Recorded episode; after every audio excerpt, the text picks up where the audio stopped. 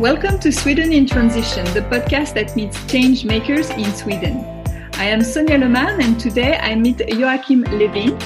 Joakim is the C E O of Nudie Jeans, a denim brand that has won many awards in the field of sustainability since it was created in two thousand one by Maria Eriksson. The fashion industry accounts for about ten percent of global carbon emission and nearly twenty percent of wastewater. Production has doubled over the past fifteen to twenty years due to constant change of collections and cheap price. As a result, forty percent of our wardrobe is rarely or never worn. But in this conversation, we will see that it is possible to challenge this fast fashion model. So welcome, Joakim. Hi. Thank you. This podcast is called Sweden in Transition. What do you put behind this notion of transition? And what's your outlook on the times we're going through right now? Strange times. I'm trying to stay quite positive and quite pragmatic in general. If we're talking about business and what we're doing with Nudie, I'd say I'm quite positive in many ways. You can just do what you do and try to do your best. Try not to worry too much about things. It's not going to help you anyway. The world is facing a lot of problems at the moment, and some of them have to be dealt out much better than they are at the moment if we're not to end up in a very problematic place. So you're speaking about climate, I guess? Yes, of course, yeah. There's a lot of other things as well you can discuss that's problematic at the moment also. But, I mean, let's focus on the environment and the climate change, I'd say. So before we speak about Nudie, I'd like to know more about you and how you came to do what you do today and be conscious and, and interested in those subjects. Yep. I'm Joakim Levén. I'm forty-seven years old now. I'm from a little small town, forty-five minutes outside of Gothenburg. My background is actually mainly from music. I used to play drums in various hardcore punk rock, indie rock bands professionally, more or less, for about ten years before we started this. At the same time, for some strange reason, I ended up uh, studying financial economics. Even today, I have serious problems understanding why I did it. But uh, I learned some really interesting things. Even more, I guess, I came to realize what I didn't agree upon. At that time, in the nineties, when you went to business school, it was still very much influenced by neoliberalism, Milton Friedman, for instance. I'm always coming back to his classic statement that the business of business is business. A company should mainly focus on making money, creating shareholder value. That's the sole purpose of a company. Yeah, it's also some kind of theoretical background to not give a fuck. So in many ways, I was coming from some kind of left-wing movement before. Got very fed up with that. And I got very fed up with business school and that way of looking at the world as well, of the music industry as well. So me and Maria had been living together for a number of years. She was working at that point at Lee in Brussels as design manager for Europe. We sort of both wanted to do something else. We shared this love for denim. For Maria, it was very much starting as a very deep love for materials, denim in particular, of course, been working with it for many, many years. For me, it was very much doing stuff together with other people and being controlled. We never had any like dreams or hopes of becoming a company. We ended up, if we could like do one, one and a half million euro turnover, have one or two employees, that would create a fantastic like foundation for our private lives. It turned out to be something different. So what was the original intention of Nudie Jeans? What do you stand for? We wanted to create a company where we actually cared a bit. Who is making our clothes? Uh, under what circumstances? Can we sleep at night? Are we treating other people as we want to be treated ourselves? Are we doing this respectfully, basically? That translated into having very few suppliers, working very transparent with them. Prices ended up where prices ended up, more or less. We wanted to make a, a certain kind of product. Maria has always been super product driven. She wanted to be able to work with those kind of fabrics, quality suppliers that for a number of reasons were not possible to work with in a big organization where price points, volume targets, et cetera has to be met. So she went bananas and did the product she wanted. The fashion industry is symbolic of our wicked system, in a way. Oh, oh, oh yeah. Yeah, if you had to summarize, what do you think is wrong with the way we produce and consume fashion today? Most of it, I would say, from day one, there's like this manifesto or philosophy that Maria wrote. It addresses these kind of questions. We were very, very anti-fashion in that sense. Fast fashion and fashion, I mean, it's totally driven by newness. It's not about creating something lasting. It's not about fulfilling any real needs apart from narcissistic needs. We wanted to sort of create something that was long-lasting. So in denim, it's, it's an everyday garment. The way we choose to work with it, it was mainly working with dry or unwashed denim, which was kind of rare at that point when we started. A few people doing it. Of course, Levi's had a few few styles, and there was Evisu and a few others from Japan.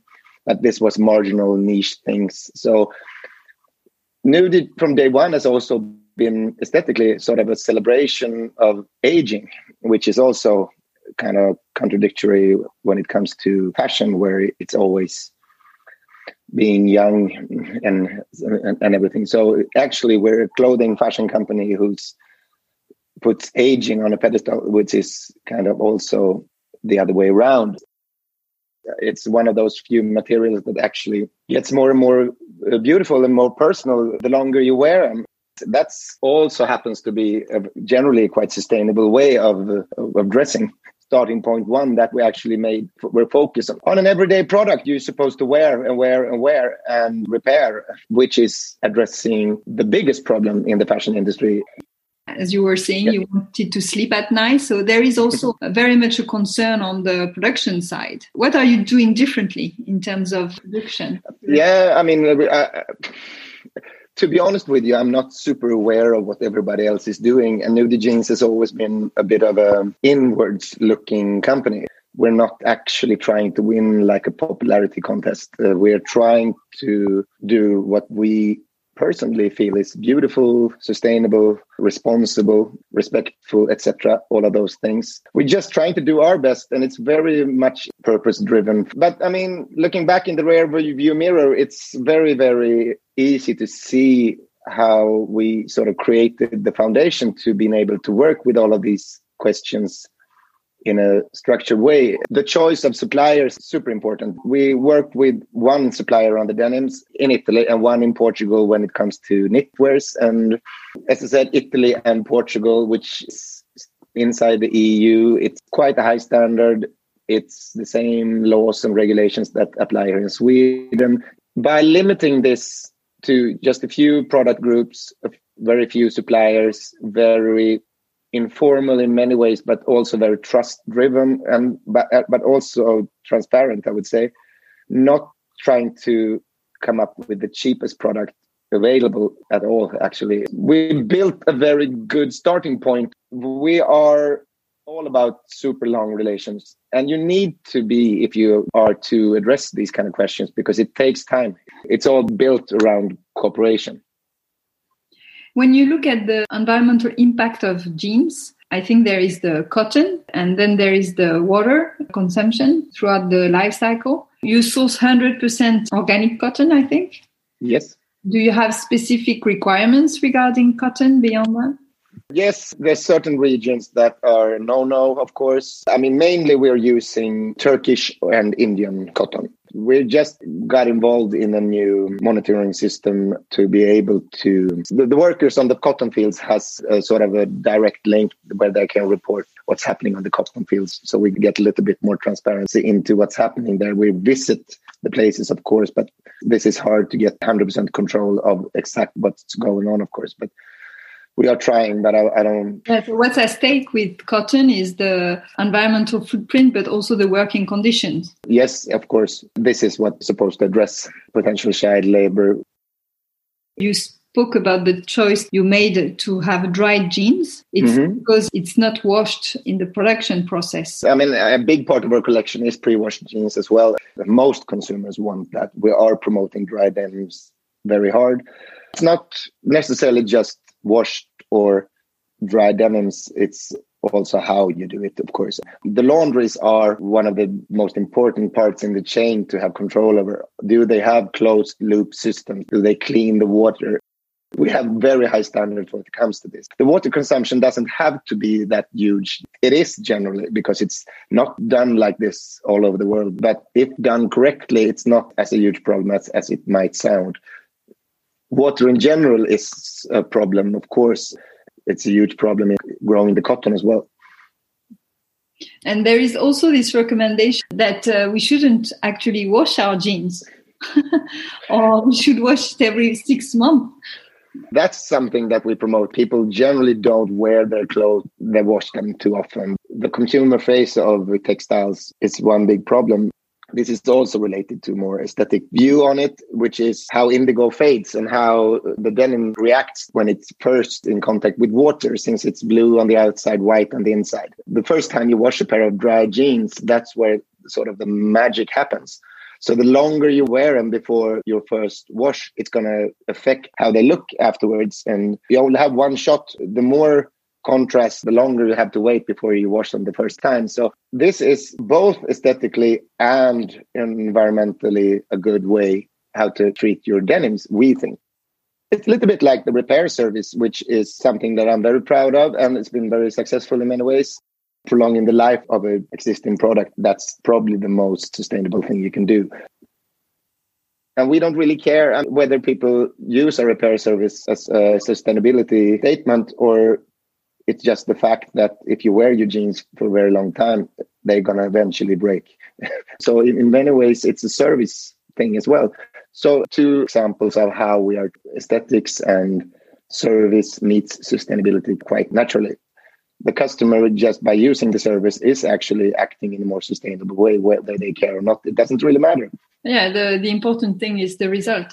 But exactly. That means that if I buy a Nudie Jeans, I can, in ten years, in five years, whenever, I can come back in the shop and I can leave the jeans to you and you repair it for free, or?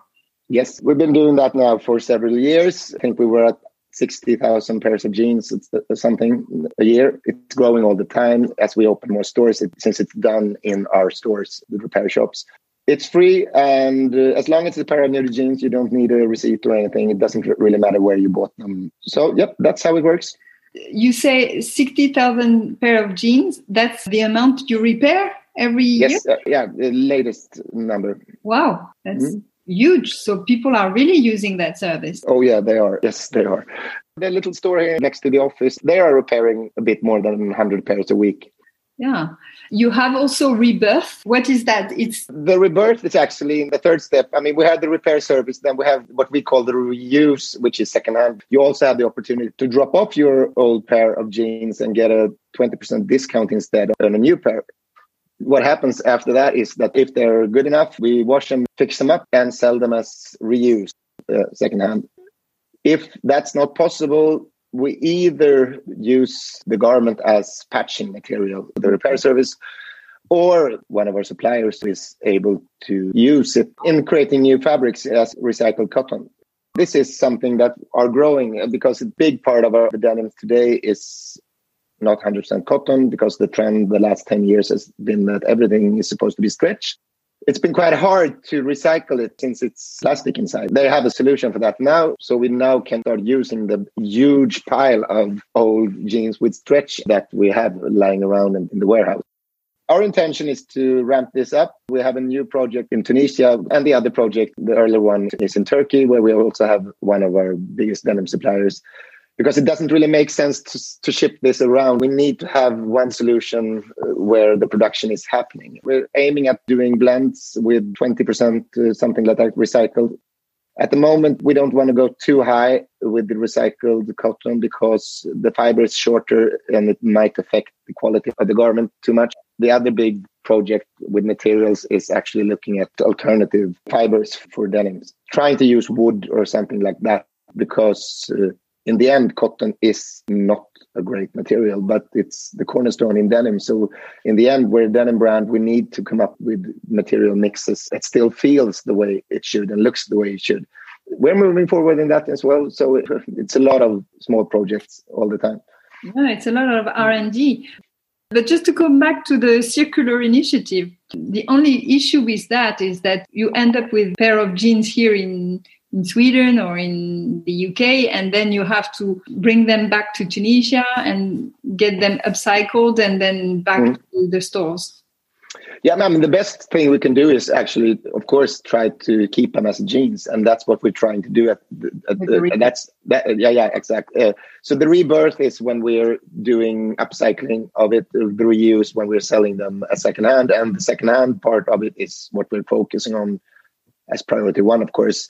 So the jeans that comes into the stores as trade-ins are priority one is to fix them up and sell them again in the store. Now I want to speak about more the social side of sustainability, because you've, you've got a lot of initiative on that front as well. Can you tell us about Fair Wear Foundation? Fair Wear Foundation is the organization that we've chosen to cooperate with. They give support and they do third-party evaluations and things like that, which gives a lot of more credibility to what we're doing. I'm not sure if they're as important for us as for a few others, since we are quite uh, aware of what we're supposed to do anyways. But it's always good to have someone keeping an eye on you. You've got your in-house program, I think, called Living Wage. The Living Wage program is something that we are doing at the production facilities in India at the moment. We're rolling it out to another supplier, hopefully in Turkey as well. This is mainly us trying to address the question that the minimum wages and the wages actually being paid out isn't really corresponding to the living wage needed to make a decent living. This is also something that a lot of people from the business say can't be done. So we just tried it. It's very hands-on. So in cooperation with the Fair Wear Foundation and other N G Os, what is a reasonable living wage in India? And we are paying our part of what is missing. So it's not that we are paying everything so everyone gets a living wage. If all the other customers at that factory would have been doing the same, we would have ended up that way. We are trying to get others involved in it. I think there are a few others now. It's an important project. It's also about showing that things can be done, actually, if you just address them. And what's the difference between that and fair trade? Fair trade is all about raw materials, how the, the material is produced and then what circumstances farmers in this case are operating. So you're tackling the second step with the factory. What we can. The problem with fair trade is that the consumer, sometimes I feel, is can be misled to believing that something that's fair trade certified necessarily means that this product is made under fair conditions. It doesn't mean that. It just means that the raw materials have been made according to the fair trade standards. The product itself could be soon and washed under terrible circumstances. That's kind of confusing, I think. As soon as you dig into these questions, it's not black and white, it's all gray. Part of the brand's identity is about transparency and communication. On the Facebook page, you're trying mm. to do a lot of videos to clarify some of those points. We're trying to do it in a more simplified way. Sustainability can be quite heavy. It's very fact-oriented. It's also quite political. It could be very depressing. And we're trying to put focus on these issues, but not making it too heavy. I mean, educate our users and consumers a little bit about why we prefer this, how this works. Many people have, it's going to be consumer going to change this. I don't believe it's going to be that way. It can't be really. I mean, the, not really realistic to think of that everybody is supposed to sort of dig through our entire sustainability part on, on the website, which is quite heavy, just to make um, informed decision. Exactly. Uh, Yeah, I agree. I think it's the brands who need to do the filter and nudge people into the right product.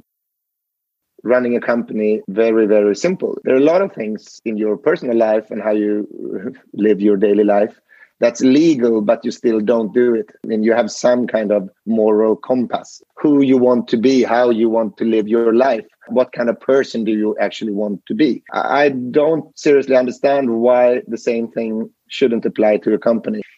might be easier with smaller entities because you keep the leadership. You clearly identify who is behind the company and the brand. When it becomes too big, then the responsibility is kind of diluted.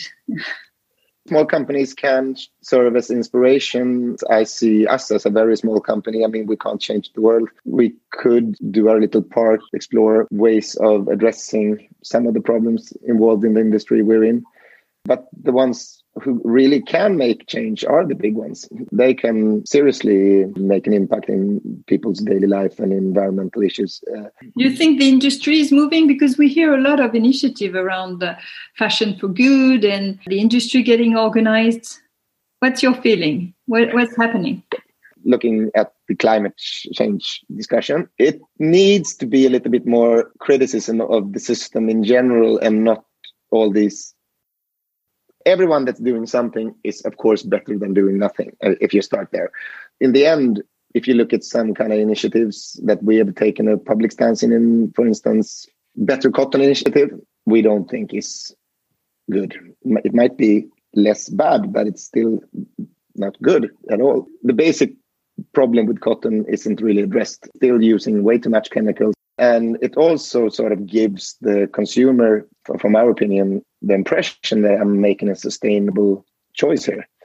It's a little bit, without sounding too arrogant, if, if you're an oil company, the best thing to do at the moment for the planet is not trying to come up with a little bit greener version of diesel. You might instead work on selling some kind of different energy that's sustainable. If you want to stay an oil company, it doesn't really, really matter what kind of initiative you make, you're still unsustainable.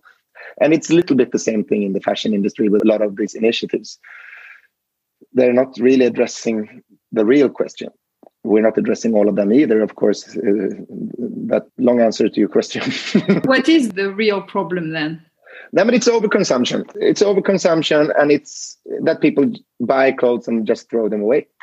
It's so many stages involved in that production, so much energy, so much labor, so much everything that's been invested into that product, and then use it once and throw it away almost.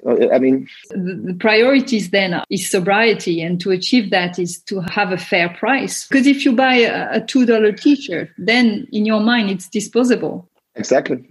You're telling the consumer by pricing it at two dollars that this is something that's not that important to look after or take care of. Yeah, exactly. The other big problem in the fashion industry has more to do with what kind of products are you actually developing? Are these products in any way have some kind of long-lasting design features, both aesthetically or quality-wise? I used to be very, very much into secondhand clothing when I was growing up, eighties, nineties. I think it was like ten years ago when I was traveling, someone wanted to go into a few secondhand stores and I was like, okay, let's go in and have a look. And it sort of struck me, this is strange. This is like a time machine and not in a good way. It's exactly the same kind of garments hanging here as it did like nineteen ninety-five. Exactly the same kind of garments. Then it took me like a few minutes, then I realized, mm-hmm, yeah, it's very simple. What's been made the last twenty years isn't really, doesn't work here. No one wants to buy it from different reasons. It's still the same kind of sixties, seventies coats, denims, jean jacket, leather jackets, et cetera, et cetera, et cetera, et cetera. Things that were made before fast fashion really changed the industry. That's the best way to look at it. How good is the fashion industry at the moment? Judge it by the amount of garments that some other person, for some reason, finds interesting enough to try to resell. How fashionable can we be and still be sustainable? Because on the other hand, we can't do the same kind of product over and over again because we will end up being too boring. It's true across the board. We need to buy less, but better. How do you increase in quality in everything that you do, in everything yeah. you buy? Uh, yeah, and develop and create products that are repairable.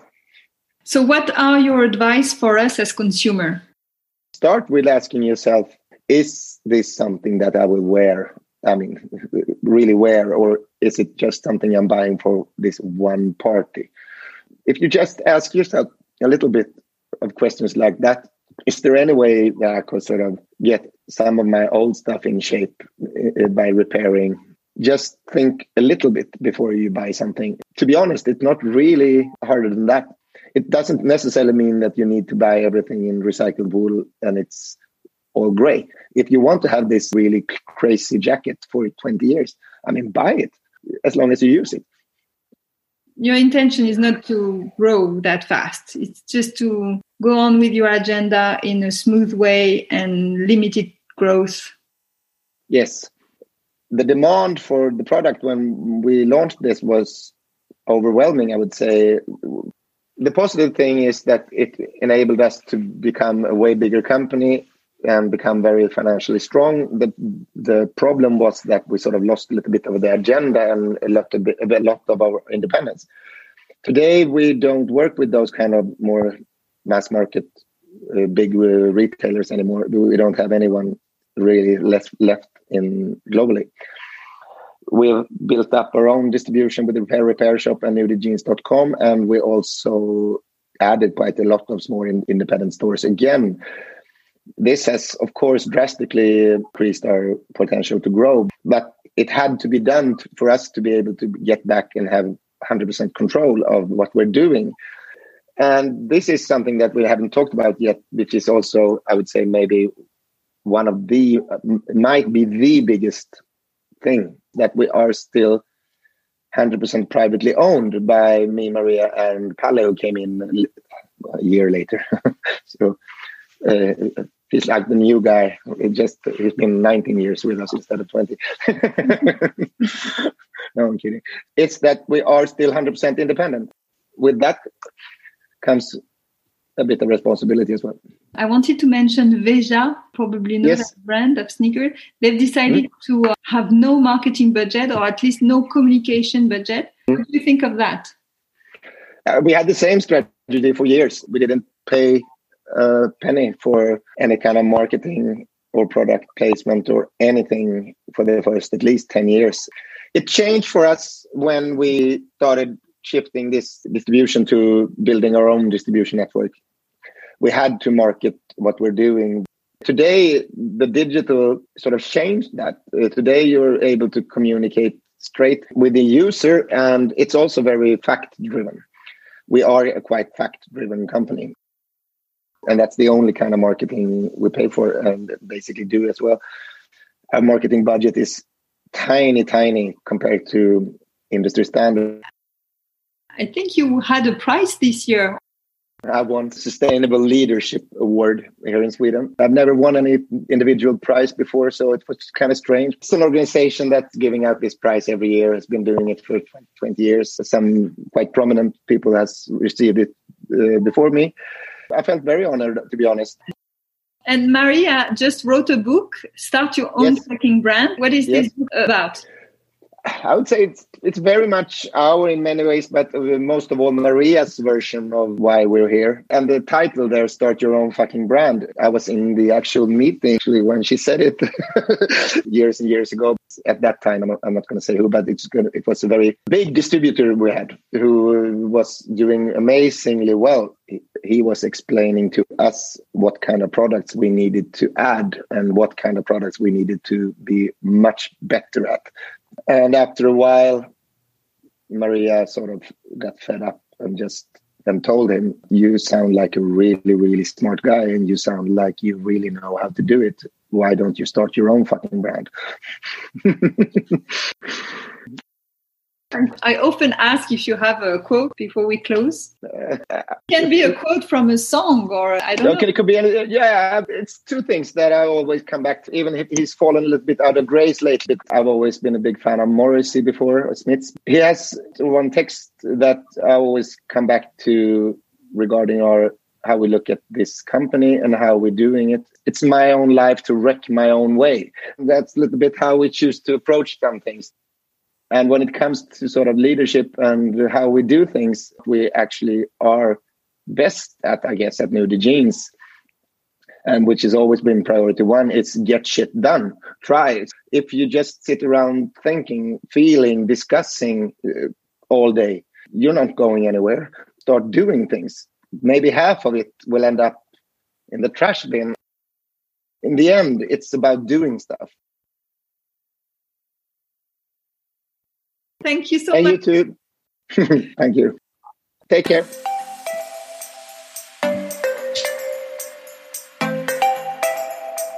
Thanks a lot to Joakim Levén for this conversation, and thank you all for listening.